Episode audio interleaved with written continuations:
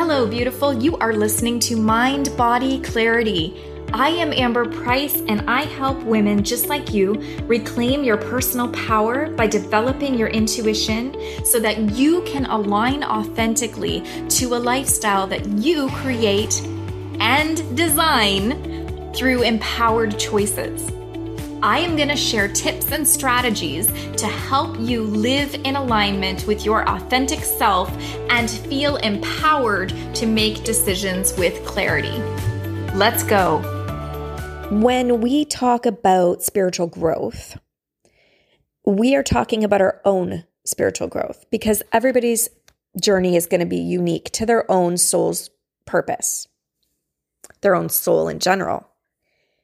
But what sometimes happens is that other humans will take over and insert themselves into other people's journey by making decisions for them, by not including them in their own conversations, and by doing things for them instead of letting them do things for themselves. And although the intention starts out good, mostly of like wanting to make somebody's life easier because let's face it, as spiritually sensitive people, we know what suffering is about. We know it. So we don't want other people to go through it if they don't have to. If we can help make someone else's life easier, they don't have to suffer like we do. And since we're used to suffering, we've got the badge of honor, so we'll carry more because we just, it's so, we're so used to it. But that is doing more harm and damage than good. As I have worked with the higher consciousness and delivering spiritual messages from people in spirit, there's a common theme amongst them. And one of them that I'm going to talk about today is you have to let people be people. Don't take over someone else's life so that they are not learning this, the lessons that they're supposed to learn in order for their soul to ascend. Meaning that we all have certain things we have to learn here. And when we learn them, that's now done. We don't have to go through it again. And we go up to, uh, let's say, just for the sake of understanding, like we've gone up to a new level in our soul. And even if those things do pop up again, the way that we behave, react, and respond will be different because it's it's no longer affecting us the same way it used to when we we hadn't learned it. So we can't be with people 24/7.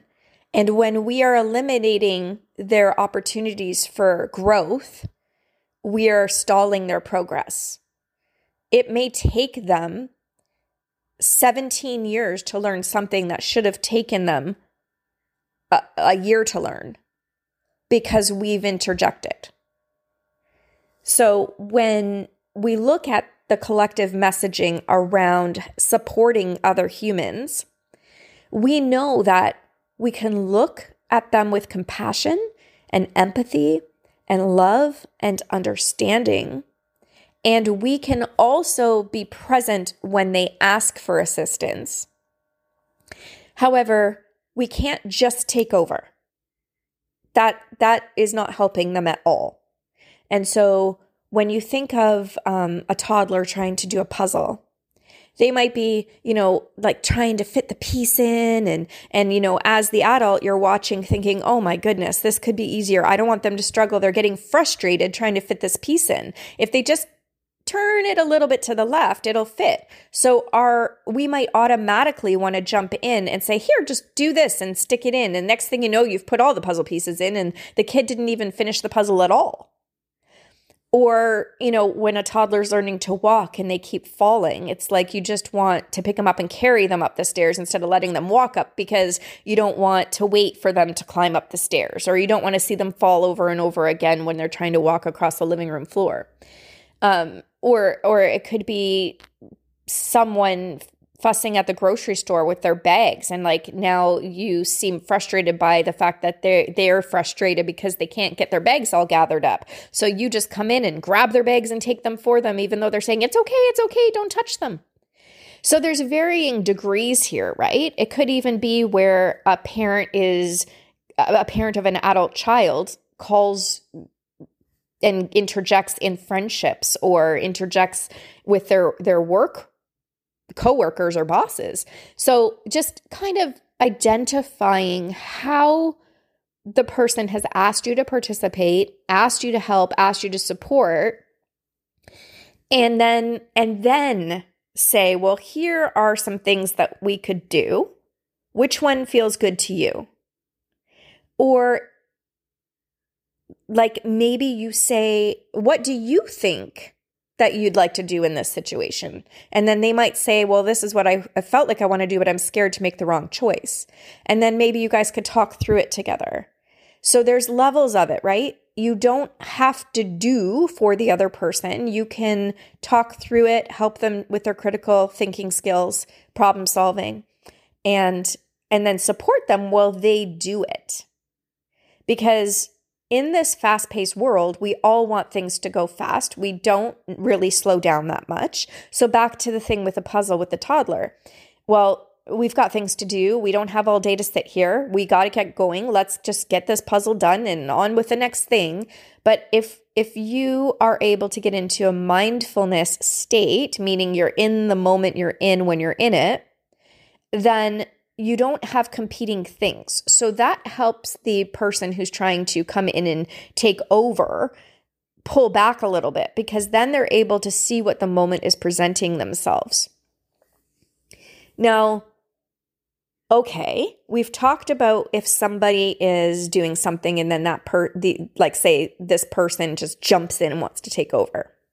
But we didn't talk about what if the person is not doing something they're supposed to or incapable of doing something they're supposed to. Excuse me. So, what if it is somebody who, you know, just refuses to clean their bedroom every day? Or they they they're too busy at work and they don't do their laundry. Is it okay for us to just jump in and do it when they're supposed to be doing it? Again, Probably not, right? Because they're the ones that have to do it. They're the ones that have to get to it. So is it bothering us that it's not getting done and it's going to make us feel better by having it done on our timeline? Or you are avoiding conflict by having to ha- get this person to do it, to be accountable to it? Because let's be honest, a lot of the times that we just take over are because we are avoiding conflict of the person who's just like resisting doing something, right? So now, in terms of being incapable of something, I'm not talking about somebody who's in a, a, medical crisis who can't advocate for themselves and now we're not helping them because, you know, they didn't ask for it. We're not talking about those things. We're talking about um, individuals who are actively participating in the human experience who either are um, trying their best to do things and other people jump in and take over because it's not being done fast enough or the way that we want to or the way that we think should happen. Um, or individuals who are procrastinating or busy with their schedules and not able to do things. And then we believe that we should be helping because they don't have time or the energy or they're just not going to do it the way that we think that they should. So, where's the theme here? The theme is within ourselves. When we jump in to help someone else with their human experience and we rob them of the opportunities to grow and learn from these lessons that they have to basically achieve throughout their human experience, we are delaying their ascension. We're delaying their soul's growth.